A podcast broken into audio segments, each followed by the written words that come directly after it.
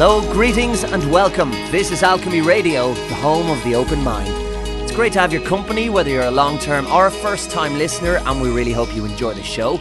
We're free and on demand from iTunes and alchemyradio.net, and you can follow us and join the Alchemy community on Facebook and Twitter. So don't be shy about saying hello. We welcome all feedback. We exist thanks to your kind donations, and We've had a recent surge in listeners, which means our costs have gone up, and we're struggling a little bit to meet them, but we are managing to do it. So, thank you to everybody who has donated. Instead of harping on about it, of course, I mentioned it on the show, but instead of harping on about it, I'll just say you can find our donate and subscription buttons on the website. We're completely non profit and intend to stay that way. And depending on the associated costs, we'll get as many shows as we can out there and increase the regularity of those shows. So, speaking of shows, on to the show. Alchemy Radio. Alchemy Radio. This week's guest is David Icke. David is a hugely prolific author, researcher, and public speaker who has travelled to more than 50 countries during the course of his research. In his writings, David explores everything from consciousness to geopolitics to the nature of reality and aims to connect the seemingly unrelated dots in order to give us the bigger picture. David, you're very welcome back to Alchemy Radio. Your third visit to the show, if that's the right word to use. How are things? Uh, hello, John. I'm good, mate. You? I'm fantastic. It's all getting very exciting again for you because you've got Wembley coming up, and we're going to talk in some detail about that. Uh, but Let's talk about the world first at large. I mean, most people are familiar with your work. If not, they can easily find it online, davidicke.com, for all the various bits and pieces. But there's so much happening. We've spoken over the last couple of years on this show about how the uh, the little pieces of the jigsaw are starting to come together, and we're seeing a grand master plan. But everything from glo- global geopolitics to political arenas to paedophilia in the UK. It's all it all seems to be coming down on us at once in 2014. What are the flashpoints do you think at the moment, David? Well, there's there's so much going on, um, some of which is uh, challenging to the cabal behind global events, mm. like paedophilia among the political classes uh, coming out, and they're working very hard to suppress that. Uh, we can get into that uh, uh later if, if you if you like. Uh, but um, you know, obviously, prime at the moment is what's going on in the Middle East, and this is something that you know I've been talking about, writing about for years and years and years. It's quite surreal actually watching it unfold on the television news now because uh, there has been an agenda for uh, going way back. We're not even talking a few decades, to be to be honest. That's how far it's projected forward. Mm. Um, to create a situation where uh, what um, one major major um, Freemason called Albert Pike in the 19th century called Unleashing the Nihilists. In other words, unleashing uh, people with no morality, uh, completely um, extreme psychopathic people upon um, the world to create enormous um, horrors uh, that will demand a response from the world. And of course, the background to that is those unleashing the nihilists, uh, now called ISIS or Islamic State, are the same people who are unleashing the response in terms of bombing um, uh, in Iraq and in uh, Syria. Um, very clearly, and the evidence is overwhelming, these countries in the Middle East have been on a wish list for a long time um, and going back again decades and decades. But you can pick it up in uh, around 2007 when Wesley Clark, the uh, former uh, head of uh, you know the military end of NATO in Europe, yeah. um, said uh, that he um, had been told a few days after 9/11 by a uh, top man in the Pentagon that they were going to invade Iraq. I mean, let's just emphasize this. Um, the invasion of Iraq was in 2003. He said, he's saying that he was told this a few days after 9 11. He said then that he went back a few weeks later, met the same person, and said, Well, I thought you said we're invading Iraq. Why aren't we invading Iraq? And why would we invade Iraq? No one seemed to know at that time. And the, the guy, he said, said to him, uh, uh, pulling a piece of paper uh, off his desk. It's um, it's worse than that, sir. Uh, we've just had this down from what was in effect Rumsfeld's office, the um, Secretary of Defense at the time of 9 11. And uh, we're going to invade country after country after country over the next few years. And he named them. They were going to be Libya, they were going to be Syria, they were going to be Iran, um, uh, uh, and they were going to be Iraq. And what's happened is this um, wish list, this agenda of countries to take over, um, has been unfolding ever since. But of course, they have to hide the fact that it is uh, a coordinated uh, picking off of countries by using different excuses for um, invading or bombing the different countries. So in um, Afghanistan, it was bin Laden's there, even yeah. though bin Laden and the Taliban came out of the um, creation by the United States, the CIA, and Jimmy Carter's former national security advisor, Zbigniew Brzezinski, has admitted this himself. Um, they created um, the uh, the Mujahideen in Afghanistan to um, attack the uh, Russian controlled, Soviet Union controlled uh, government in Kabul um, to uh, entice the Soviet Union to invade Afghanistan, to, in Brzezinski's words, give them their Vietnam. And it worked. They, the, the Soviet Union did invade. There was a, a, a war went on for about a decade. About a million Afghans died. And it was a, a, a, mortal blow in the end to, to the Soviet Union as planned. But then the mujahideen that were created um, by Brzezinski and, and following on uh, from him and Carter into the Reagan uh, Bush administration became the Taliban and became what is termed Al Qaeda. And Al Qaeda means the base or the database. And as uh, Robin Cook, the former uh, British Foreign Secretary said before he died very, very soon afterwards. Mm. He hmm. said in uh, a newspaper article that um, Al Qaeda was actually uh, the creation of the CIA, and they were just names on a database, Al Qaeda, that the CIA had of Mujahideen fighters. Um, so that was Afghanistan. And I'll come back to the Mujahideen in a second and Al Qaeda. Um, and then uh, they went on to um, Iraq, of course. And Iraq was the big lie of weapons of mass destruction that can hit British targets in 45 minutes and hit America and all that. Absolute lies. And um, what we're looking at is um, this technique that I've been uh, talking about all these years problem, reaction, solution. And in terms of Iraq, no problem reaction solution. Yeah. Create a problem or the perception of one, get the reaction, do something, or at least open people to the fact that something has to be done in response to the problem which you've created, and then offer the solution to the problems that you've created. So, the no problem reaction solution of weapons of mass destruction was invading I- Iraq. And then the um, the list continued. Uh, they uh, went into Libya. The um, excuse for that was Gaddafi is killing his own people. But actually, what is happening and um, was happening then is that um, Western United States, uh, British, NATO um, uh, forces had trained and armed and um, controlled the uh, so called rebels in Libya, which were full of people from the former Mujahideen and Al Qaeda. Mm. And uh, they um, started attacking Gaddafi government targets. And at that point, the um, politicians and the media were silent. Soon as Gaddafi started responding to these attacks, they couldn't find microphones quick enough. He's killing his own people. And so uh, they then uh, get a United Nations Security Council resolution. I think it was 1973.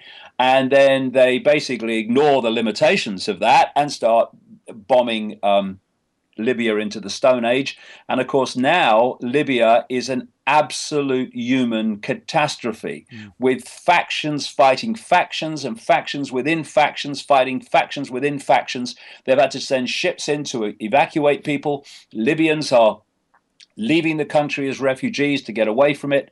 And so that was Libya. And then they started to move the rebels from Libya, same people, only now with uh, Gaddafi's weapons, which they now controlled, and they moved them into Syria because the next on the list was Assad. They wanted Assad, and they thought Assad was fall as quick as Gaddafi, and it's really thrown a spanner in the works that that um, that hasn't happened, and um, so they've been um, arming and funding the so-called Free Syrian Army, which they call the moderates, mm. when actually it is anything but moderate. And what has happened is the same force has gone through um, changes of name. So uh, the Mujahideen became Al Qaeda. Al Qaeda became different names in Syria. It, it became the, uh, the, the Free Syrian Army, and eventually it became ISIS, ISIL, the Islamic State. And so we have now um, quite clearly. I mean, the evidence is overwhelming that um, all these arms, which are now openly being supplied by the United States to the Free Syrian Army trying to uh, um, remove Assad, are actually going through that to ISIS, ISIL, um, Islamic State, because they are in effect uh, the same um, organization. And so the idea was to get rid of Assad quickly. It's not happened. So what they tried to do was push that on by playing another no problem reaction solution, another what they call a false flag, by um, unleashing chemical weapons in Syria and blaming As- uh, Assad for doing it. Uh, people will remember that. Yeah. And of course, um, if you're Assad, you have to be completely insane, and he's not to actually do that, knowing that you're giving your very the enemies you know want to remove you in in NATO, uh, uh, Britain, and America. You're giving them the very excuse to come in and blow you away. Uh, therefore, it's the last thing you're going to do. And of course, it's it's come out that actually it was rebels that did that. Absolute classic uh, uh, uh manipulation of uh, perception by creating a, a, problem and then blaming someone else for it. Uh, but he, they tried to get it through that they could unleash um, air attacks upon and, and and and beyond that on Assad. They tried to get it through the British Parliament last year. I think it was about this time last year, and it and they lost. And that, that was a shock to everybody. And, and and once that had happened, I mean, Obama didn't even bother going to Congress because he knew by that time he wasn't going to get it through. So now they've got a problem. They've got Assad.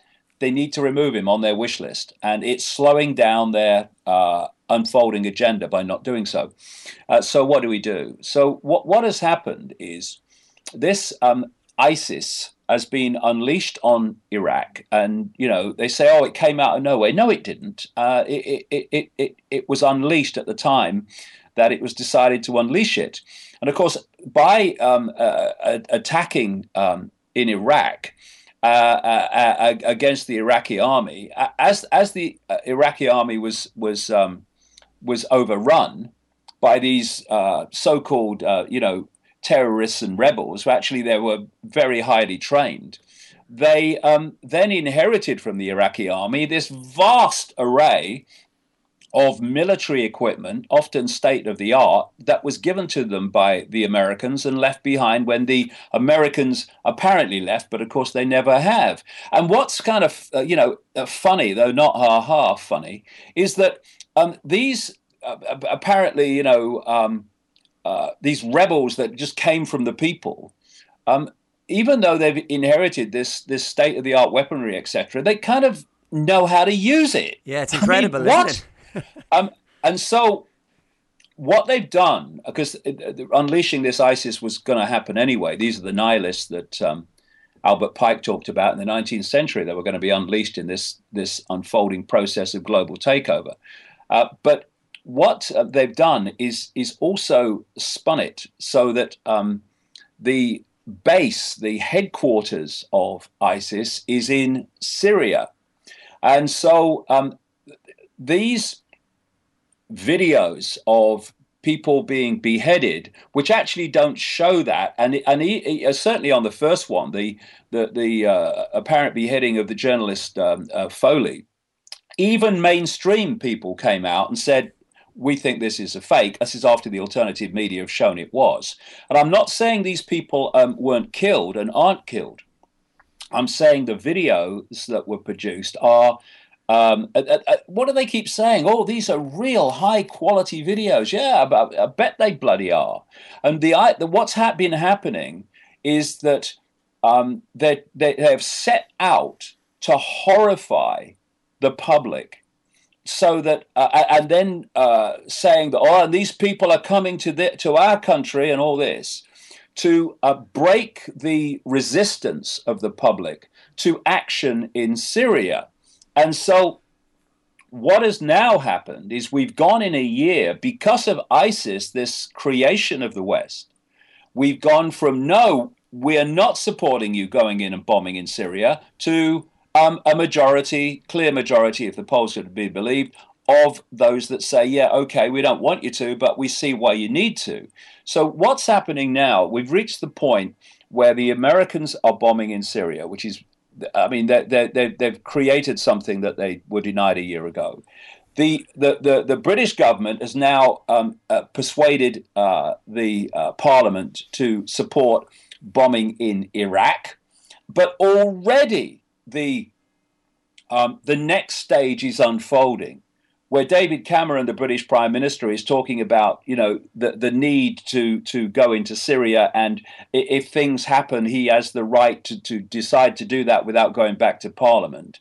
And you've got the American administration saying we can't we can't sort ISIS out in Syria, their headquarters, unless we remove Assad. So you can see this unfolding lie um, which, which is the um, the bedfellow, the stablemate of problem reaction solution, which is what I call the totalitarian tiptoe, going towards your goal in little steps, uh, and every step is presented as unconnected to all the other steps when actually it's exactly um, what what is happening. These are steps towards an end goal, and the um, the target in the end is Iran, uh, but they they've got to go a little bit before they can get there. And it is incredible because there are so many of these seemingly disconnected and disparate jigsaw pieces that are becoming closer and closer together and a little bit more obvious. Like, for example, um, the first thing that these so called rebels do in Le- Libya is set up a central bank. Now, I mean, yeah. th- throughout history, what rebels go in to try and depose a tyrannical leader and just set up a central bank is the first thing that they do? I mean, it's beyond organization. It's just, it's absolutely incredible. And of course, where is the mainstream media now with regard to somewhere like Libya? Because they just disappear. The country is left in ruins, but the majority assumption through the mainstream media is that, oh, we sorted things out there and Gaddafi is gone. So, you know, let's let's move on to the next big problem. And as you say, it's problem reaction solution. And they're not even problems because they are false flags. And there's another thing in all this. You know, we, we're supposed to have this um, Islamic holy war um, this jihad. Um, and yet, when you look at these um, so called Islamic rebel organizations, mm. they attack other Muslims. They don't even go near to attacking Israel, which is supposed to be the big, you know, demon to, to them. Yeah. They don't. Why? Because Israel, the United States, and Britain, the diabolical uh, um, trio, um, uh, with, with, with NATO attached as well, are actually behind all this on a simple, um, a simple technique. If you if there's something you want to do, i.e., take over all these countries in the Middle East, and you don't have an obvious excuse or reason to do so, that the public will say, okay, that makes sense then you need to invent the problem. You need to invent the enemy. And this is what they've done. I mean, you've got John, uh, uh, former CIA contractors who've come out publicly and giving interviews saying that um, the CIA is training these people in Jordan uh, with one hand and um, kind of uh, uh, attacking them, resisting them with the other. It, w- once they get further down the line and start using that training and attacking uh, people in I- Iraq and Syria. I mean, it, it's just so blatant. But you know, I um, I, I, I went to a, a, a, do, as they say, um, in um, in London on Sunday, mm. and it was like a, a semi kind of celeb do, and people with posh voices. I didn't even know what I was going into till I arrived there. And what what brings you uh, down to a much greater understanding of, of, of how what I've, we've been describing is possible is when you um, talk to people who who don't um, investigate anything. They don't research anything. They get their opinions not from their own self, but from they download them from the system. Um, and you see the, the the the naivety that and and the ignorance and naivety and ignorance are a desperately destructive combination in terms of understanding that where they're they're buying these these lines. I mean, one person in the in in the audience um, when when someone raised the question about how Diana died, immediately she died because the driver was drunk, and it's like you've not researched a thing. Therefore, you're just repeating what the systems told you to believe about that situation. And in terms of the, the, the area that we're discussing, so many people buy that. They, they, because they cannot conceive of the level of evil, and they do not want to conceive the level of evil, therefore, let's kid ourselves, it doesn't exist, that would create such mega uh, mass death, destruction, and suffering uh, on vast numbers of people to create the end of control and takeover. And they can't conceive it. And if they can't conceive it, they can't believe it. And, uh, you know, what um, the whole cabal is based upon, the, the, the foundation of its ability to function and do what it does, is to maintain the mass of the population all over the world in ignorance. Um, and, and one level of that one fundamental level of that ignorance is to stop people um, thinking outside of the download. Yeah. And, and and if you don't, if you don't question the download, I mean, you know, I'm sitting in front of a computer, John, right? And if I put some disk or stick in the tower here, and I download it into this computer, it won't process that information in terms of um, filtering it or questioning it. Mm. It will simply download it and then it will function on the basis of that information now being part of its operating system.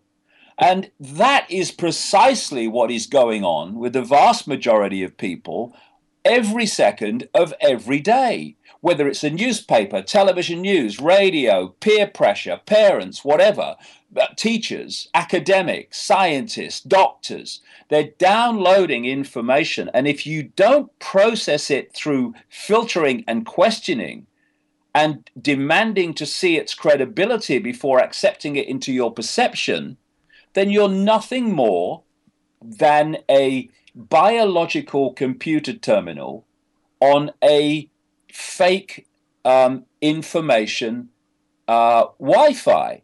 And that's what most people are.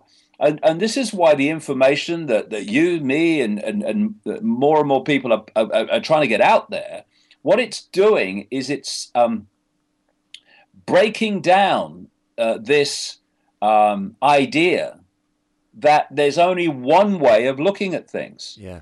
And and and once once you you can break that uh, not well dependency almost, but once you can break that uh, addiction to uh, the official version of everything, then the dominoes start to fall because you only have to dig, as you know, I know, so many know now. You only have to dig slightly below the surface before the official version of almost everything starts to collapse.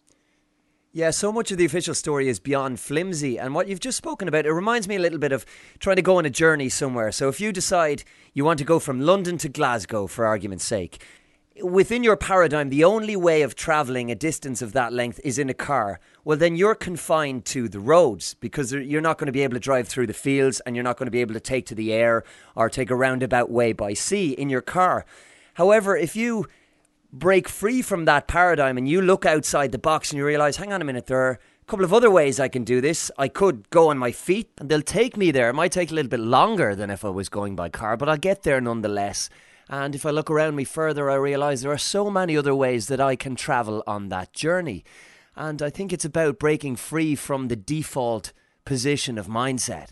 And while society may condition us to think in a particular way, the fact of the matter is that all that does is hides things and cloaks things for us so we can't see the wood from the trees. However, if we make the conscious decision to break free from that, and while it might be difficult initially, it gets easier and easier. I think, certainly in my experience, as time goes on, and it is a never ending journey, of course, but it gets that little bit easier and it allows us to take more responsibility for our own actions and our own lives, and it makes things better for us in the long run at the end of the day, David, I think it's up to us to improve our own situations and not be limited by the constructs of somebody else or the walls that they might put up, either advertently or inadvertently, in front of us.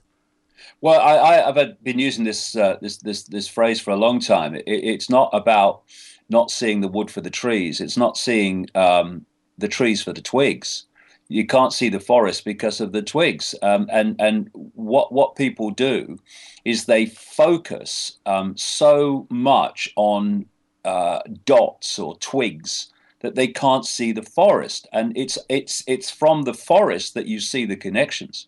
If you're if you're if you're um, staring uh, at very close range at a twig, I mean, you've got a certain perception of reality but when you are in an, a, a hot air balloon or something looking down on the forest, you've got a completely different um, perception of reality. The twigs are still there, yeah. but you've you've realized that they're connected to everything else, and it's it's at the level of the tapestry rather than the strands of the tapestry that the truth can be seen.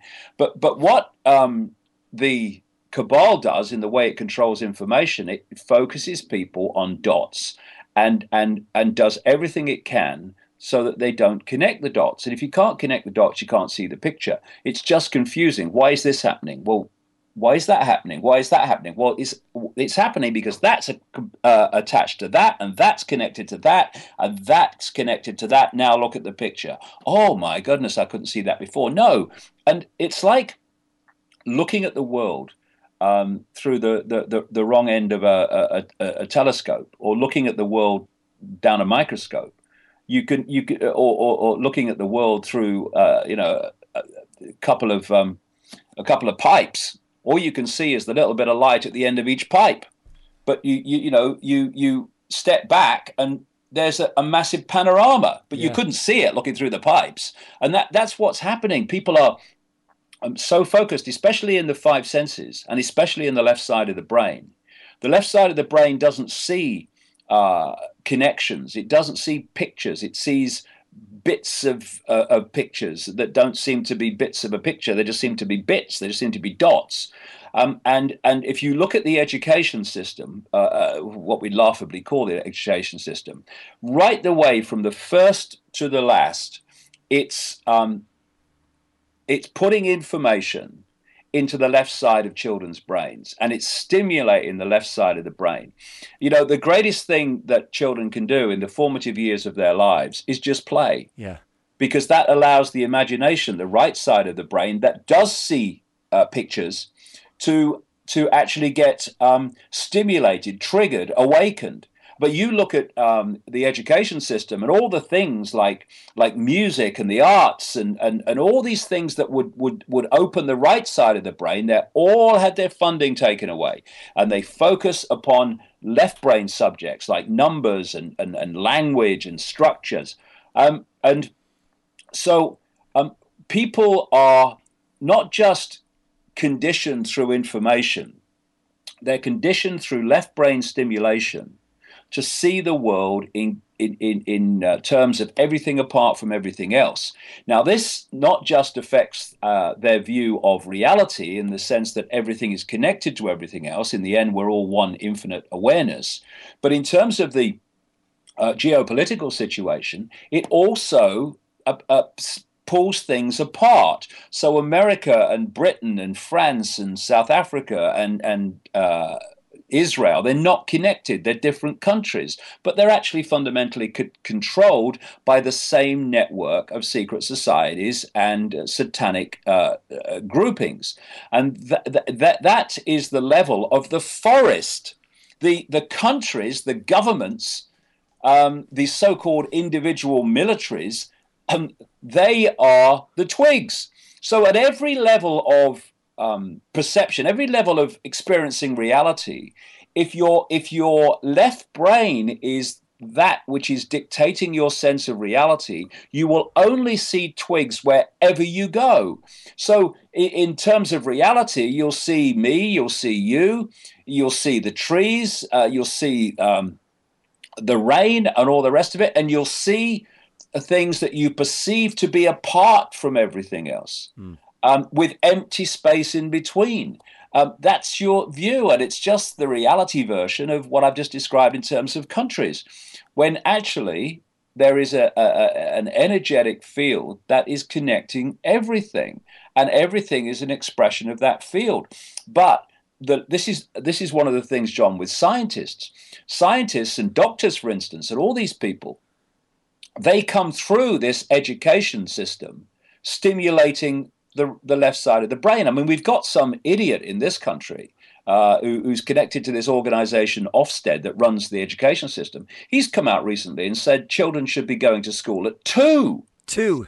Two, because what, what they want, he's probably not deep enough in the in, in, in the in the rabbit hole to know. He's just a gopher. But what what they're doing this for is they want to um, squeeze the amount of time that children have um, from the womb to the left brain being stimulated and uh, and becoming the dominant force. That's what they want. So that the less playtime they have, the less imagination time you give children, the better for the system. So you go through the, the system that's stimulating the left side of your brain in all these multiple ways. And to become a doctor or to become a scientist, um, you have to um, do very well at school and college. You have to pass exams, and passing exams is um, memorizing what the system has told you to believe and then telling the system what it's told you to believe is true.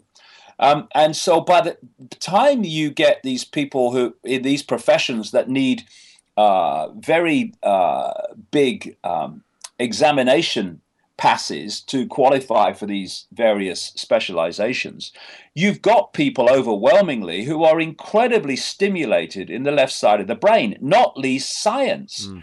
And, and because of this, scientists, um, doctors too, are a, a, kind of branch of science, um, but the scientists are, I mean, this guy, Professor Richard Dawkins at Oxford University, is an absolute classic. Um, they do not have the capacity to connect dots. They can only see dots. And if you can only do that, there's no way you can understand the unity of reality. Therefore, you're always going to be uh, making assumptions and coming to decisions about everything on the basis of a fundamental flaw in your understanding. I mean, this guy, Richard Dawkins, who, of course, has um, made it his job to ridicule and dismiss anything alternative to his belief system. Yeah. Um, he actually said in a book that uh, reality was not malleable. Well, it patently is. But the, in the same book, he said reality is not malleable, but his grasp of quantum physics was a bit foggy. I mean, what?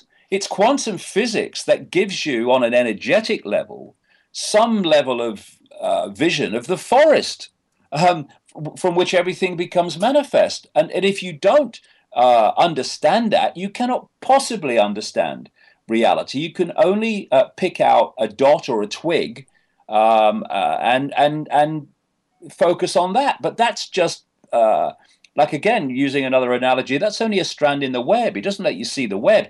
And so we have all these scientific so called disciplines that not only don't talk to each other, they um, uh, compete with each other for funding and prestige, when actually, if they put them all together, uh, they would realize that the information is already there to show that what mystics and shaman and uh, open minded uh, thinkers and perceivers have said uh, throughout human history, which is everything is an expression of everything else. It's like Nikola Tesla said, the great scientist of the 20th century. He said that um, uh, when science starts to study the non physical level of reality, they'll make more progress in a very short time than they have in thousands of years. Absolutely right. Uh, but again, we, no matter whether we're talking about ISIS here, or whether we're talking about reality, or whether we're talking about medicine or whatever, it's the same thing. It's seeing the twigs and not the forest, uh, and and that's what the system is um, structured to do, to keep you seeing everything as apart from everything else. I think you're absolutely right. And then the distractions that we have on a daily basis as well, which are, of course, part of the construct, are making it even more and more difficult for people to see. So, to the extent that the cognitive dissonance is so great that if anybody dares to challenge the mainstream view of things, with the vast majority of people, well, then it's not just a defensive reaction from those who are uh, who, who, who are so conditioned. It's actually an aggressive response, and everybody who might dare to do the questioning becomes the new boogeyman for these. I mean, that's the extent of the conditioning that I see around me on a daily basis. Not with everybody, but with a huge swathe of society to dare question anything, no matter how obvious it might seem. For example, there's a huge issue in Ireland here at the moment with the introduction, uh, probably the wrong word to use, but of water charges. I say the wrong yeah. word because we're already being charged in Ireland twice fold for water, and now they're about to introduce a third charge. They just say it's a new charge and that it's the only one. But anyway, that's neither here nor there. The point I'm getting at is despite the fact that there is not one person that I can think of who wants to pay for water again, the vast majority of people in Ireland will accept that because it's the done thing, it's the status quo.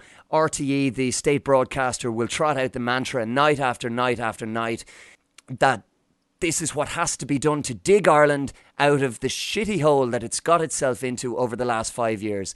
And never mind the fact that it is the people offering, the, the same people offering the solutions to climb out of this shitty hole who put us in there in the first place, that's totally irrelevant because what can you do? David, you can go out and vote, and sure, can't you change that if you want?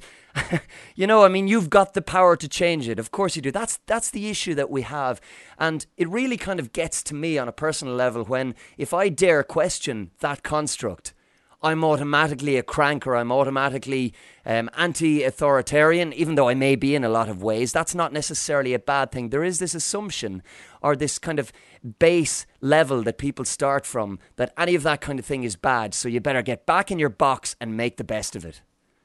Yeah. Um, I, I, had an experience in this little thing I did on Sunday with um, what I was saying because, you know, I, I we're well past the time when we when we we need to pull punches. We tell people straight. Yeah. And and I was talking about certain politicians like uh, the former British Prime Minister Ted Heath, uh, who I named in 1998, seven years before he died. He was still an MP at the time as a uh, a child abusing, child killing, child um, torturing Satanist. Um, and uh, all this stuff with Jimmy Savile, uh, uh, I mean, it's all uh, coming out now. And, and this political paedophile ring that I was exposing in um, in the in the biggest secret in 1998. So and and, and it, it's it's it's documentable, and even some of the mainstream media are now uh, saying things that. Um, are supporting the fact that this is happening, yeah. but you know when I was talking about um, this on Sunday, you, you, you, you saw the people. So you, a lot of them were open to it, but you saw the people. Their faces started to stiffen. They crossed their arms. They they could hardly look me in the eye. Um, and it was completely dismissed because um, I was dismantling their worldview. I was the scar tissue on their worldview, and and and therefore they didn't want that uh, to. Uh, they didn't want to hear it. It's like um, that uh, definition of, of cognitive dissonance. Sometimes people hold a core belief that is very strong. When they're presented with evidence that works against that belief, the new evidence can't be accepted. I saw that in front of my eyes on Sunday. Um, it would create a feeling, the definition goes, that it is uh, uh, that is extremely uncomfortable. I saw that called cognitive dissonance, and because it's so important to protect the core belief, they'll rationalize, ignore, even deny anything that doesn't fit with the core belief. I.e., that David Icke's talking rubbish. He's just mad. And I said to him at the end, you know, I said, you know, all you people pointing them out. You know, you you there with your, crossed arms and your you know smacked ass face, and you over there. You, you're you're you're dismissing me, uh, but I ask you this question: Will you now go away and check the information? You won't, will you? You because you don't want to know that it's true, mm. and only by uh, checking the information and changing your view in, in the light of that information is the world going to change. Because sitting there crossed armed uh, is simply how the world stays the same, and that's that that these are these are the um, these are the the mental mechanisms that go on um, that that hold people in this hold people in the download. It's like the Morpheus uh, character said in the Matrix. You have to understand most of these people are not ready to be unplugged. And many of them are so inert, so hopelessly dependent on the system that they will fight to protect it. And, and, and, and who do they fight to protect it against? Those who are exposing it.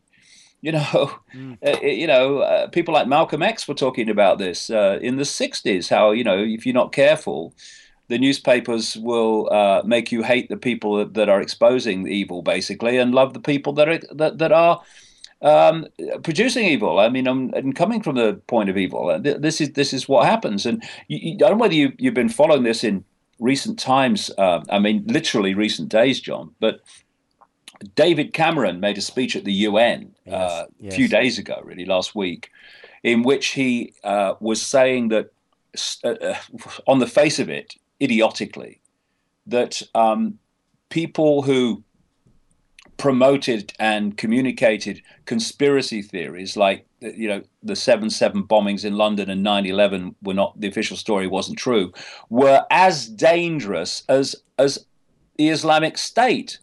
Um, and this was a uh, if you like a, a big confirmation of something that we've been seeing for a while which is the um, the the moves to target people like you and me um, who are uh, exposing this stuff um, on the basis that that, that we are um, some kind of danger and some kind of uh, you know terrorist. Yeah. And today at the Conservative Party conference, you've had. Um, uh, Theresa May, the Home Secretary, coming out and saying that the next Conservative government, if it wins the next election, will be introducing legislation to um, to stop the flow of in effect conspiracy theories. That's what that's what they're really saying between the lines, and people will have to uh, have their uh, Twitter and Facebook posts um, agreed with before they can uh, post them and, and stuff like that. And they won't be able to meet with certain people. They won't be able to uh, have certain events. And it's it's all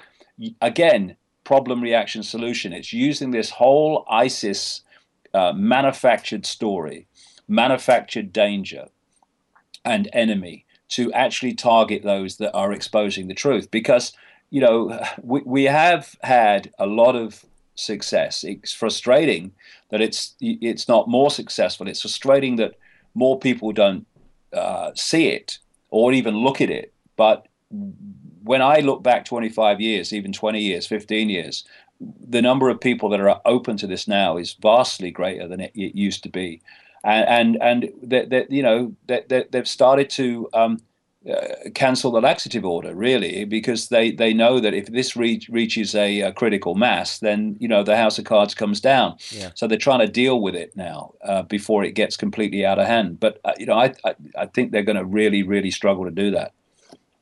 I think you're you're absolutely right. And I mean, there are green shoots emerging. I would certainly see it amongst my peer group, and it seems to be a mantra every time we speak. I say, "Well, Jesus, Dave, the last time we spoke, things were were kind of moving on a little bit in terms of how open minded my contemporaries were, and now it's it's kind of exacerbated in a positive way. But that that is actually the case. I think there are there's almost like there are multiple schisms emerging, as I perceive it at the moment, within society, whereby you have groups and.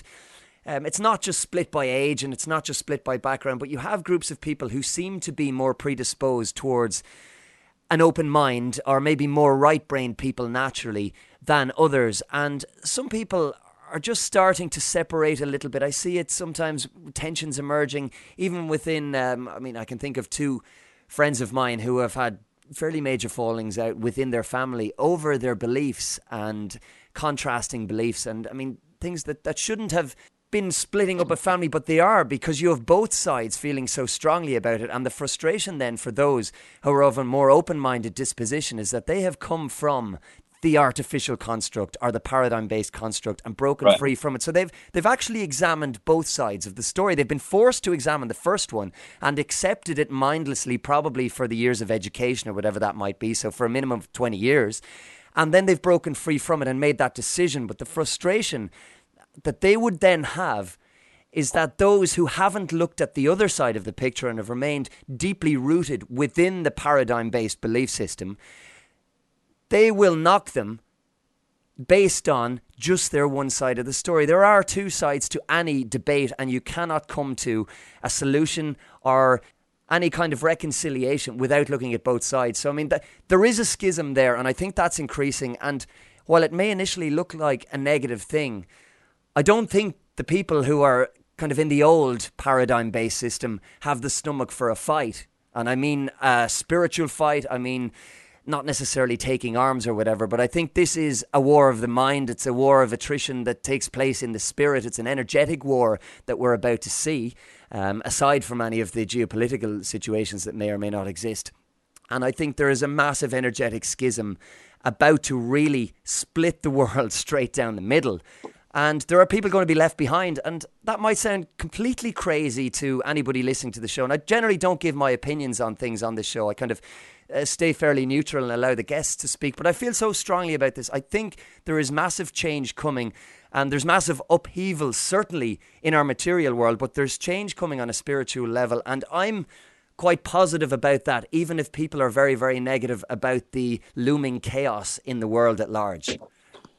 Yeah, I mean, I've been saying for a while now that uh, it's becoming clearer and clearer to me, anyway, as I observe the world, that um, there is a fork in the road, and that uh, as more and more people are awakening to uh, a much more expanded view of everything, uh, that there are others uh, that world events are pulling more and more into the density of um, of ignorance because uh, to remain ignorant is to continue to see um, your, uh, the state as as your mum and dad, um, and and somehow um, you you can't you can't take on the reality that mum and dad's state is is the epitome of evil, um, and you know there's that um, what's it called? Stockholm syndrome. Yeah. Uh, which is uh, a psychological state in which hostages uh, they have empathy and, and, and positive feelings uh, for their captors uh, to the point of defending them. And and so, what have you just been describing, John? Um, when you were sp- talking a few minutes ago, you've been des- you were describing the Stockholm syndrome, where people are um, defending their captors by defending the state. This is what I experienced on Sunday and experienced many times. They're defending their captors. It's Stockholm syndrome, and, and of course, Stockholm syndrome becomes what Morpheus said about they'll they'll fight to, to protect the system because they're so dependent on it and so so inert, etc. And um, so people who are gripping white knuckled gripping to the wreckage in the storm um, are um, more and more going into density and dependency on their belief system. And other people are starting to swim in another direction, if you like, and they're, they're, they're, they're, they're expanding their, their vision of everything. The problem that, or a major problem that the, uh, the wreckage grippers have, um, and, and, and, you know, although what's happening in the world is bad and, and, and, and is designed to get but worst in the short term, uh, it has a positive thing as well. When I started out quarter of a century ago, um, there was not the evidence in front of people's faces that there is now. And one of the major um, forces that have got people more and more interested in my work anyway, after all the ridicule of the past, is that world events focused people on the fact that these things were actually happening. Mm-hmm. They weren't just theories, they weren't just things pulled out of the ether. They were actually real because world events were starting to unfold to the pattern that was predicted. And we're now at a point where that blatancy, if you like, is more and more obvious. And so, um, what I'm seeing is the, the the the those that are clinging to the wreckage are finding it more and more difficult to hold their position as world events unfold. Um, and I, I said so many years ago now, decades ago, the, the, the, the plan was of the cabal was to hold their perception line in terms of programming the people's mass perception of everything long enough so that the cell door clicked shut before the inmates realized they were actually in a cell. Mm. And what what w- that um, cell door is designed to click with two things overwhelmingly. One, the police state, which um, is designed to reach a point where resistance becomes uh, bordering on the miraculous um, because of the way that everything is controlled and everything is uh, under surveillance. And the other thing uh, that um, is designed to shut that cell door is transhumanism. It's technology. I'm gonna I'm gonna talk about this at some length at Wembley because it's absolutely vital to understand. They are seeking to create a technologically generated sub reality to which human minds, human brains are attached. So instead of um, us getting inspiration from the expanded awareness that we are beyond this reality, our source of all perception will come through uh, technological uh, means. And that's what, in the end, the internet was uh, designed to do.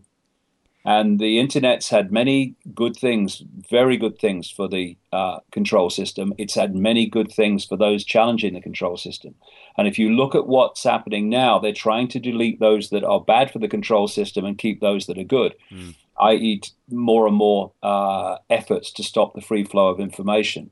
But the um, the idea is that I mean, if you look at these um, various w- what to me are transhumanist technologies, um, invariably now they have the word smart in front of them. Mm-hmm. Smartphones, smart watches.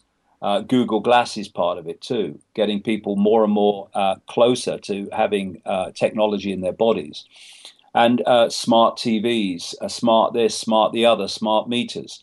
The idea is that everything, all these things with smart in front of them, and a few things on top of that that are, that, that don't, um, actually talk to each other as one unified, technologically generated uh, um, reality. Through see what we're doing as uh, humans, if you like, is we are decoding information from the electromagnetic field um, this is how we turn uh, waveform information into holographic information that we call the physical world.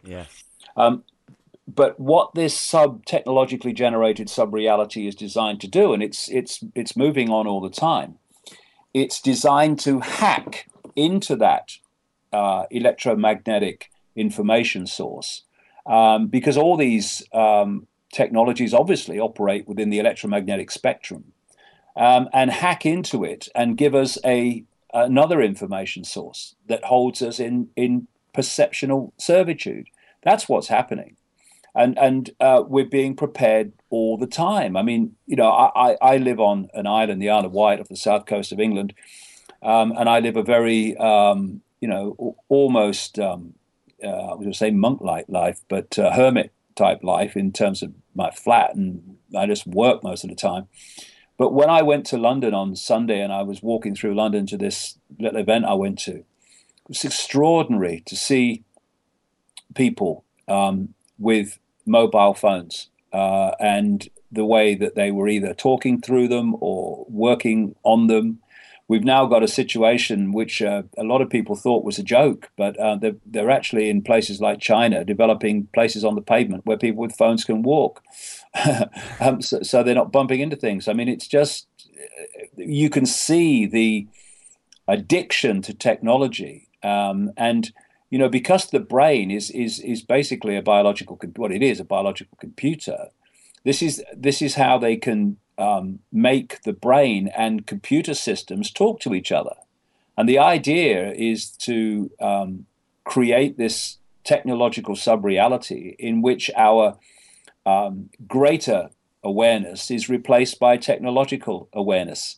Uh, and, and at that point, we cease to be uh, consciousness in its true form and just become uh, computer like uh, terminals, as, like I said earlier. Yeah, it's almost like the ants um, in the anthill, or even it reminds me sometimes of a computer game whereby you get to control what's happening on screen. But I mean, we're becoming a part of that game where somebody else yeah. is controlling us or another entity is controlling us. And that's a scary, scary thing. The mobile phone thing that you spoke about there. All you have to do is look outside the window or walk down any street in any, certainly in the Western world, any town, and you will see people just with their heads buried constantly, constantly yeah. in their mobile phones. And it is actually frightening to look at because these people are not engaging on a personal level, or an, I speak about energy all the time, as do you, on an energetic level with anybody else. They're are, certainly in, in any meaningful way. I mean, everything is an energetic level, but certainly not in terms of positive, high vibrational energy. It's the opposite. It's electromagnetic frequencies, and it's all the things that we shouldn't be engaging with or should be engaging with as little as possible if we're looking to expand our consciousness and our minds and, and really kind of seek out our true purpose. Because, my God, I wasn't born into this world to become part of a control system. And if that's what's coming down the line, I certainly will never be a willing part of it. And I, I don't think anybody else should accept that. It's not for me to say what somebody else can or can't do, but people are blindly stumbling towards this in the physical sense. And it is very frightening to look at because it's happening so quickly, David. Yeah. And, and the, the thing is that what you focus upon, you energetically connect with in terms of frequency. Yeah. And so as people are being uh, manipulated to become obsessed with mobile technology and smart technology, that very focus is fusing the technological frequency, i.e., information fields, with their information fields, so that there, there is a frequency compatibility, which means um, it, it's uh, there's an information uh, communication uh, uh, um, connection that's been made. Um, when you open your mind and you expand your awareness, you are making a frequency connection to the greater self, the greater consciousness beyond this reality, which is why people like that can see into this reality and see the, how the dots connect and what's going on. Whereas people who are not attached to um, uh, a a, a, an awareness beyond the system, uh, or not, they're not to the extent that it's influencing them. They can't see these connections because they're they're they're they're in the forest and of the forest. They can't. Uh, uh, you know, they're not in the hot air balloon seeing seeing it from above and seeing what what, what they really are. To them, it's just a, a, a you know a dark place with, with with these trees everywhere. But you know, from the from the hot air balloon, you're seeing exactly uh, what you're looking at. And, and so the idea is to close people down so they're not at the air balloon level of perception. They're, they're in the forest and, and of the forest.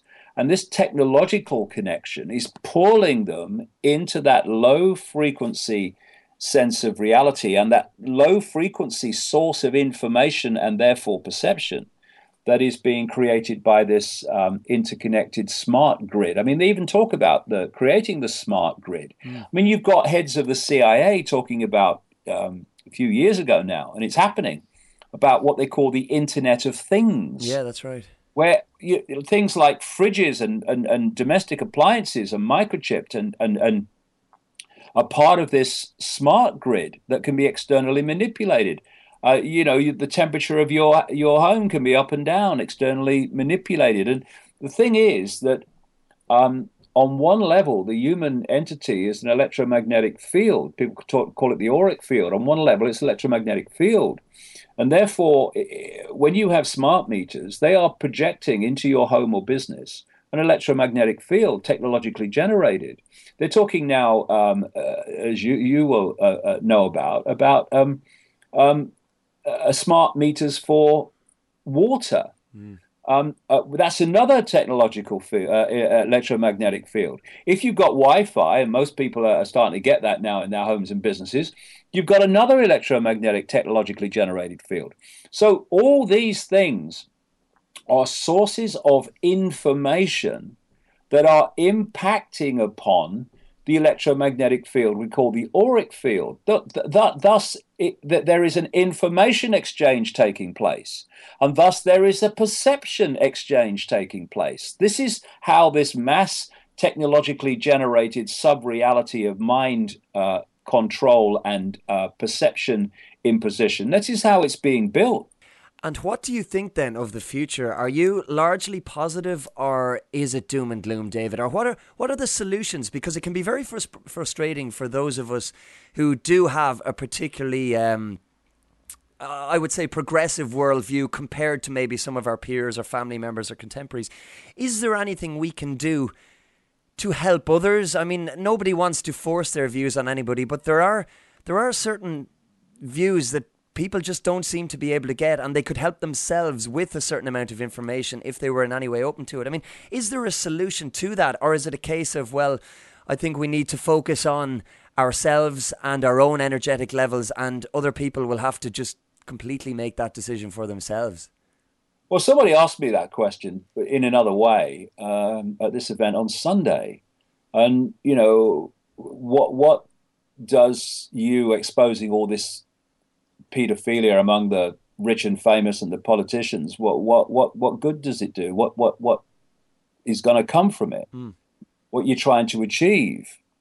And how I replied was, well, um, you can only deal with a problem once you know the problem exists, and you can only deal with it effectively if you know the nature of the problem and how it operates and how it works. Um, and so all we can do is communicate um, the nature of the problem, the nature of the game, and the nature of the way that we're controlled. And then people will have the choice to respond to that or not respond to that. And, and how we collectively respond will decide what happens next. But you know, the bottom line is, and this is why I'm going to concentrate on this uh, uh, particular area um, in the last uh, two hours at Wembley, is there's no way that anything can change until people become conscious beyond mind, conscious beyond the five senses, conscious beyond the brain, because um, we have got into this situation by being unconscious uh, by allowing our perceptions to be manipulated and programmed so it a holds us in a very low vibrational state, which um, means that we're not connecting with high vibrational information, apart from those that have chosen to open their minds and do so. And thus, we are in this world and of this world, and we are getting our information and our perceptions from this world and and, and so it, it is a, a, a round and round the garden. Um, the perceptions come in to hold us in low vibrational servitude, and we then behave in relation to that perception, and we then police the round and round the garden of perception servitude. So anyone that you know, as you mentioned earlier, challenges that program um, is jumped upon by those in the program. So the the answer is to become conscious, and the the first stage of that is to uh, put a blank sheet of paper in your mind and let everything, uh, all information and all perception justify its existence, not by um, uh, reflex action. Uh, everyone knows that, mate, uh, but by asking any perception to justify itself with with evidence, with information, with with I- I- intuitive feeling. Does this feel right to me? Because once we start feeling, um, and and you know, when we we talk about intuition and we're saying, look, I know, I just know. We don't we don't put our hand on our belly. We don't put our hand to our brain. Mm.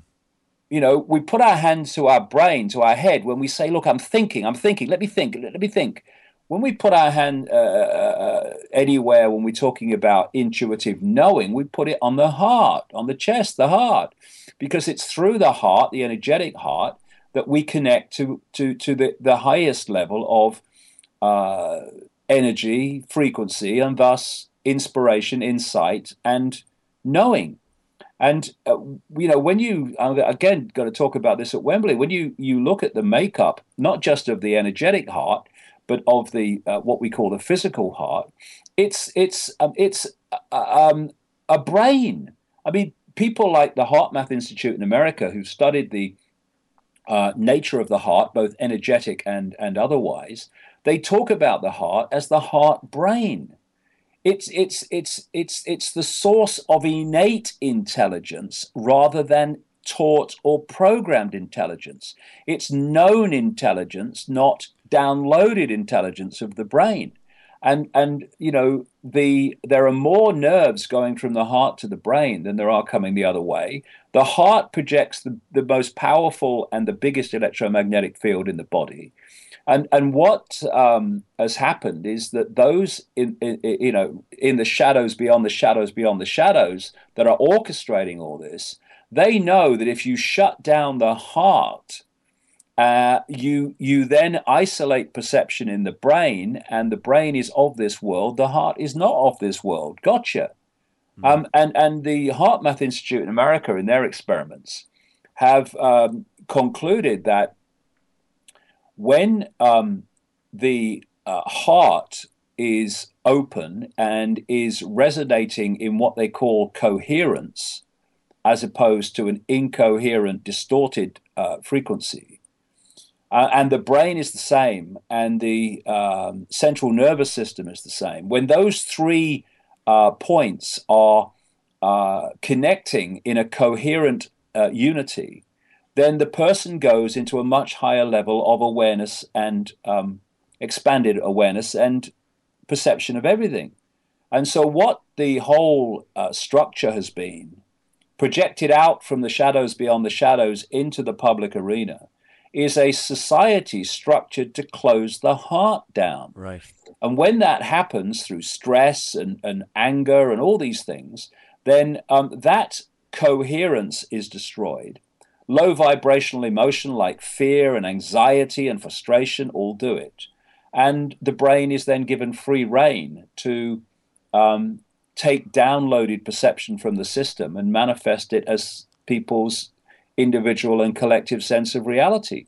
So, so in the end, you know, John, people can talk about what do we do in the sense of, you know, uh, let's let's start an organization and, and have someone taking minutes and we need a chairman. Mm. Waste of freaking time. Yeah. Um, in and of itself. If the if people do not become conscious, then they'll just become another expression of the system operating within the system as the system operates once you know people say you know what should i do? And and what i say to them is look the very f- fact that you're asking me that question uh, says that you need to start looking at yourself. Why are you an expression of infinite awareness just like i am asking me what you should do?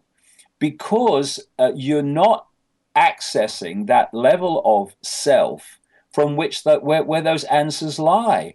So everything comes from being conscious because once you break out of the the program out of the download you you then access levels of your uh, infinite awareness beyond the program that will instinctively give you the intuitive inspiration of what your individual contribution can be to this collective effort.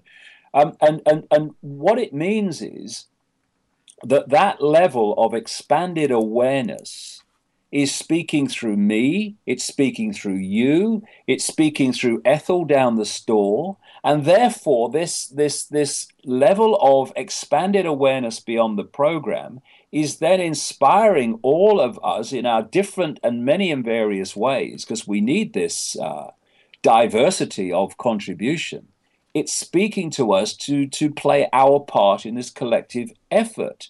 And, and, and when we open to that level of self, that level of infinite awareness, that's when you start to get the synchronicity of people coming together without effort, without searching. They come together because basically they are expressions of the same level of awareness. Thus, that awareness brings together expressions of itself. This is how it, it works. And everything in the end, everything, uh, whether, whether this goes on or whether it doesn't go on, is decided by how many people become conscious beyond the program. And that's it.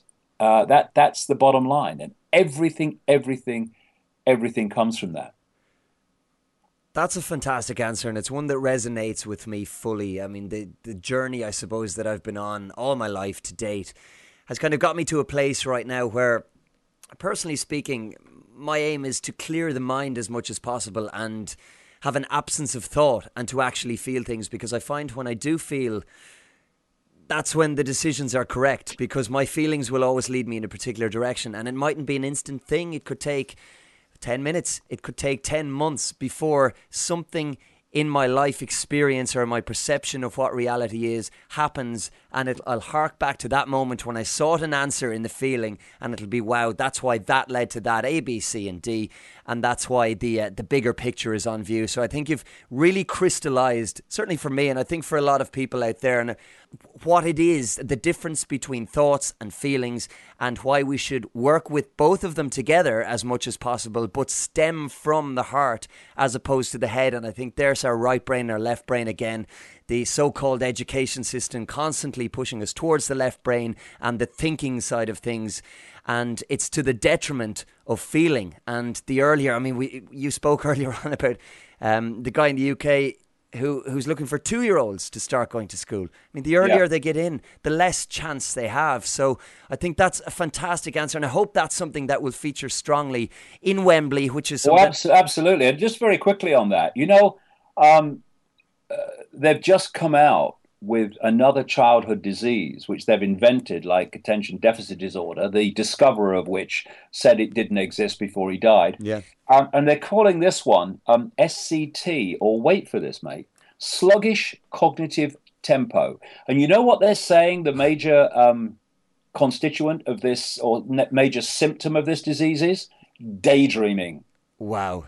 And daydreaming is the way you access, because uh, this greater awareness because it sets your imagination free, and imagination comes from the left, the right side of the brain, and uh, what they're wanting to do now is treat this with with drugs because they don't want anyone not just thinking outside the box. Actually, that's that's a misnomer. We think in the box, we daydream outside the box, and and and thought should serve awareness, not be the source of awareness. So you get your inspiration, and then thought can help you um, impact that information within the realm of thought. But if thought is where it's coming from, then, as Einstein said, you'll never solve problems with the same level of consciousness that created them. It's absolutely so true. And think, if if nobody daydreamed, what would ever be created? Yeah. Well, Einstein actually said himself you know, I never discovered anything worth discovering with my conscious mind. Yeah. You know, because you know that that's what happens. I remember when I was a kid. I, I, when I went to school, um, you know, when you you you started a new class uh, and and you went to a new a new classroom for different subjects at the start of every new year, I was always in the front of the line, so I could get uh, a desk by the window where I could look out on the sports field. And and the number of times it was said in my school career, Icke, stop daydreaming. And and, and and what? That's what I like doing. So um, you know they're, they're, taking it onto a, to another level now and giving it uh, giving it a, a disease name. And tell us then about Wembley, David, because you're going into. I mean, we, we haven't even begun to scratch the surface of anything we've spoken about for the last hour and a half or so. But you have got quite a bit of time to do that and to delve in much deeper at this year's Wembley event. So give us the details and what it is you will be speaking about and for how long and what else is going on because it's a big, big production. Yeah, um, and uh, you know, there's a very few people that, have put it together, and it, it, it, it's just a massive, massive amount of of, of work and um, uh, financial risk and everything, because it takes uh, nine months. I mean, we started planning it a year ago, and it's been pretty full on for the last uh, nine months. Um, and the reason that um, I do these events, um, and this is the first one I've done for two years. I used to do them, you know, all over the world regularly, but um, is because it gives me the opportunity to connect dots over a, a, a long period of time. So um, we'll be starting at the Wembley Arena on the 25th of October at 10 o'clock in the morning, absolutely sharp because I need every minute. Um, and uh, we'll be going on to nearly 10 o'clock at night with uh, in four sections. Now, the first section is all about the nature of reality, because without understanding that, understanding what's happening in the world today is impossible. And I, it literally is impossible because those that are deep in the shadows, the center of the, of the, of the web, are manipulating the world from an understanding of reality. And the, um, one of the major, the foundation goals of the system is to keep that awareness of reality from the target population.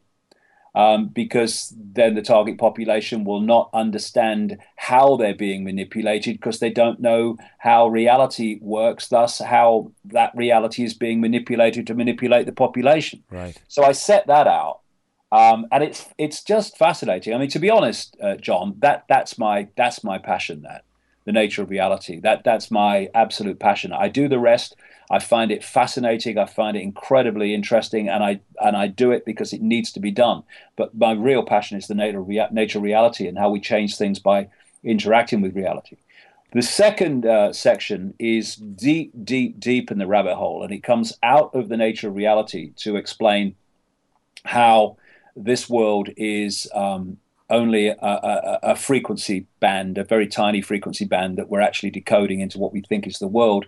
And thus, there are infinite other frequency bands that uh, have the potential to manipulate this one. And, and that really goes into the realms of the non human level of manipulation of this reality via the, the bloodlines, uh, the, um, of uh, the what we call the rich and famous and the blue bloods and all that stuff that around the world that end up owning the system and they own the system and control the system and direct the system on behalf of um, entities that are in the unseen entities which in the end are not even in form. They're just awareness um, but a very distorted awareness. All this is is explained in detail and, and it's not complicated um, if anyone thinks you know it's all going to be complicated and long words and and and um, jargon and and complexity, it's not.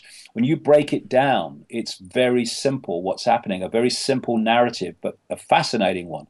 And the reason that it takes so long is that there are there is so much information to fit together, so people see the forest and not just the twigs. Yeah. The third section looks at what's happening in the world today um, and what the uh, agenda wants to bring in um, from the perspective of, of what's gone before. And suddenly the world today is looks completely different to what it would have done without those first two sections I talked about. And then in the third uh, section of Wembley, I'm going to talk um, and, and, focus on this whole theme we've just been talking about of the, what are the answers? The answers are that we become conscious. So how do we become conscious, etc., etc., and how do we then express that uh, state of consciousness in changes in in the world that we're experiencing, and then um, um, there is a, a whole uh, last hour which is all about music and dance and drumming and uh, meditative. Uh, there's a meditation section and, and things like that. It's, it's, it's not you know dragged out. It's very fast moving, but what what it's focusing on is taking people out of the head and into the heart, taking people out of thought into feeling, out of programmed intelligence into um, innate intelligence it's an energetic shift that we're going through in that whole period. I think, you know, I feel an energetic shift going on all day, but there comes a point, always in the last section, ever since I started doing this, where there is a, a there is a, a big energetic shift takes place. Um, uh, and and it, it's very tangible for anyone who's sensitive to, to feel that taking place. And I think this one's going to be more powerful than any any other I've ever done because of all the the input of music and dance. We've got a, a great band coming over from Canada called uh, Ancient uh, Order. They do some great stuff. There's a, a band from uh, London called uh, Rebel Control.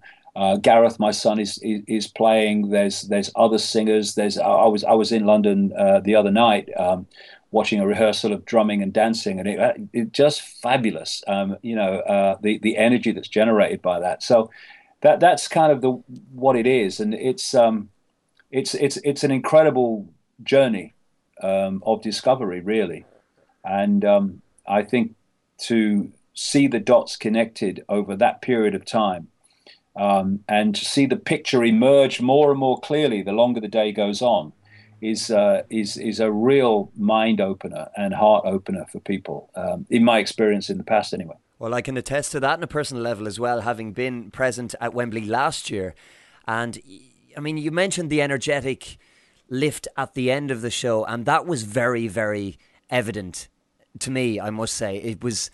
It's very difficult to art- uh, very difficult to articulate or describe, but there is just this this extra kick that seems to come from absolutely yeah. nowhere. Well, it comes from within, really. It's it's yeah. it's not an external thing. And when you have so many people in the one place experiencing that on a conscious or subconscious level, for me, it came into the realm of of conscious um, on, on on that evening.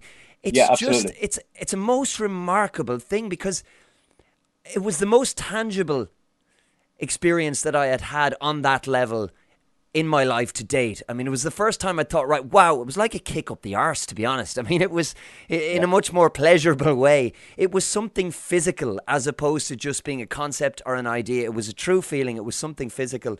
And I think it's going to be very, very exciting on the 25th of October as well. So, how can people get tickets or more information? So, direct us towards the website and yeah, everything they else. Just go to davidicke.com. Uh, and uh, if they go to the headlines page, uh, right at the top of the headlines page is everything they, they need to know to, to, to get a ticket. And, you know, one of the things I've experienced over the years, uh, John, is that, you know, the, the if you like, intellectual information um, that is, and this this is for uh, people who are new to this, um, layered upon layered upon layered upon layered through the day.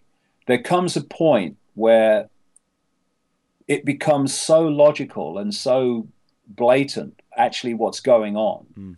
Fantastic as it as it as it, it seems to people, that it's like the left brain opens. It puts its hands in the air and says, "Okay, okay, you've convinced me." Yeah. And at that point, something else can get in. The barriers are up. It, it, you know, so much of what I thought was real in the world, I can now see is not real. Now, that is an energetic uh, gateway. That opens the door, opens the gate to something else. And so, in that last section, the something else can come in. And that's why it's so powerful. Definitely, and if people are willing to run with it, then at that point, well, then all uh, all possibilities become open and visible, which I think is quite quite important. Yeah, yeah, visible, absolutely. So I guess the answers are within David, and personal responsibility is key. So would you have any kind of final parting message for those who are sitting on the fence, or who might be thinking about maybe Wembley, or just exploring all these new kind of energetic possibilities for the first time who are listening today? Well, I'm going to put it like this. Um, we live within a frequency range called visible light that is so small, so tiny, it is almost laughable. Beyond that is an infinity of awareness, of insight, of knowledge, of knowing. If we believe that we can know all there is to know, not just from all that is available within the tiny frequency range of visible light, but only from information that comes through state controlled education, uh, uh, media, etc. I mean, what does that say? It's ludicrous. It's like saying that everything, and people do, pinches himself. Ouch. it, it is true. Um, people say that all they need to know to function in the world and to understand the world is between the cover of one religious book or other. Mm. This is insane.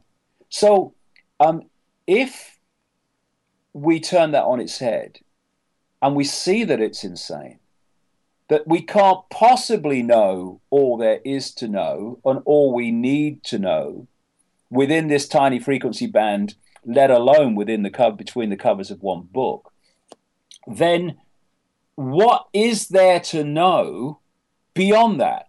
Well, the answer is virtually everything there is to know is to know beyond that.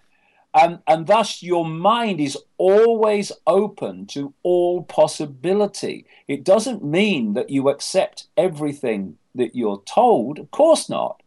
But you are open to give it a chance uh, and, until it proves otherwise. It's like Socrates in ancient Greece is supposed to have said, Wisdom is knowing how little we know. One of the, the, the things I talk about over the years is that one of the greatest human diseases is what I call the arrogance of ignorance. The system is controlled by the arrogance of ignorance, and it it, it inflicts that or uh, expresses that in the general population. The idea that you do no research, you don't think beyond what you've been told to think, and yet you know. You know, one of the things I pointed out to these people uh, on Sunday, John, is that until 1929, Science says there was only one galaxy in the universe, the Milky Way. They now, uh, you know, yesterday afternoon in, in what we call time, 1929, they're now saying that there are 100 billion, perhaps even more, 200 billion. And that's from one in 1929. And you know what they'd have said in 1929?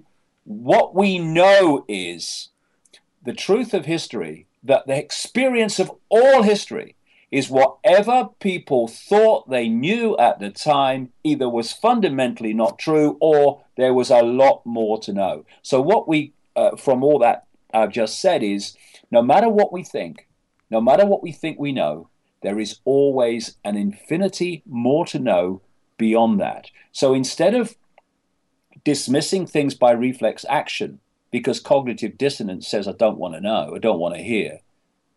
Give it a look. And when you give it a look, cognitive dissonance starts to lose its hold over your sense of reality. And everything starts to move, and the adventure starts.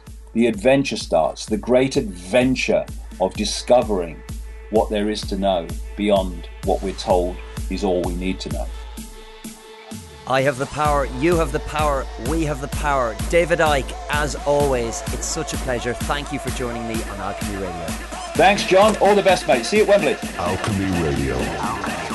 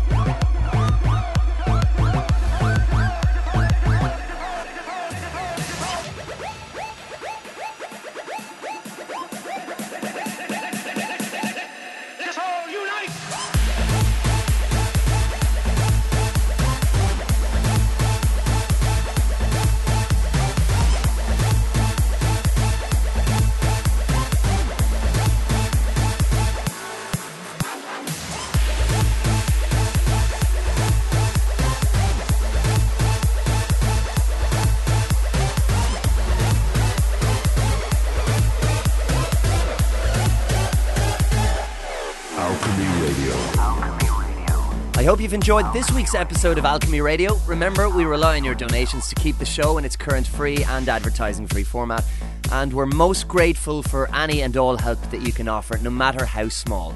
We put no fixed cost on the donations, and it all helps, and indeed, a huge thank you to everybody who has donated over the last number of weeks. It's making a big, big difference. We'll be back next week with a brand new show, so until then, I have the power, you have the power, we have the power. Alchemy Radio. Alchemy Radio. Analyze. Alchemy Radio. Conceive. Alchemy Radio. Believe. Are you tuned in? Are you tuned in? Are you tuned in?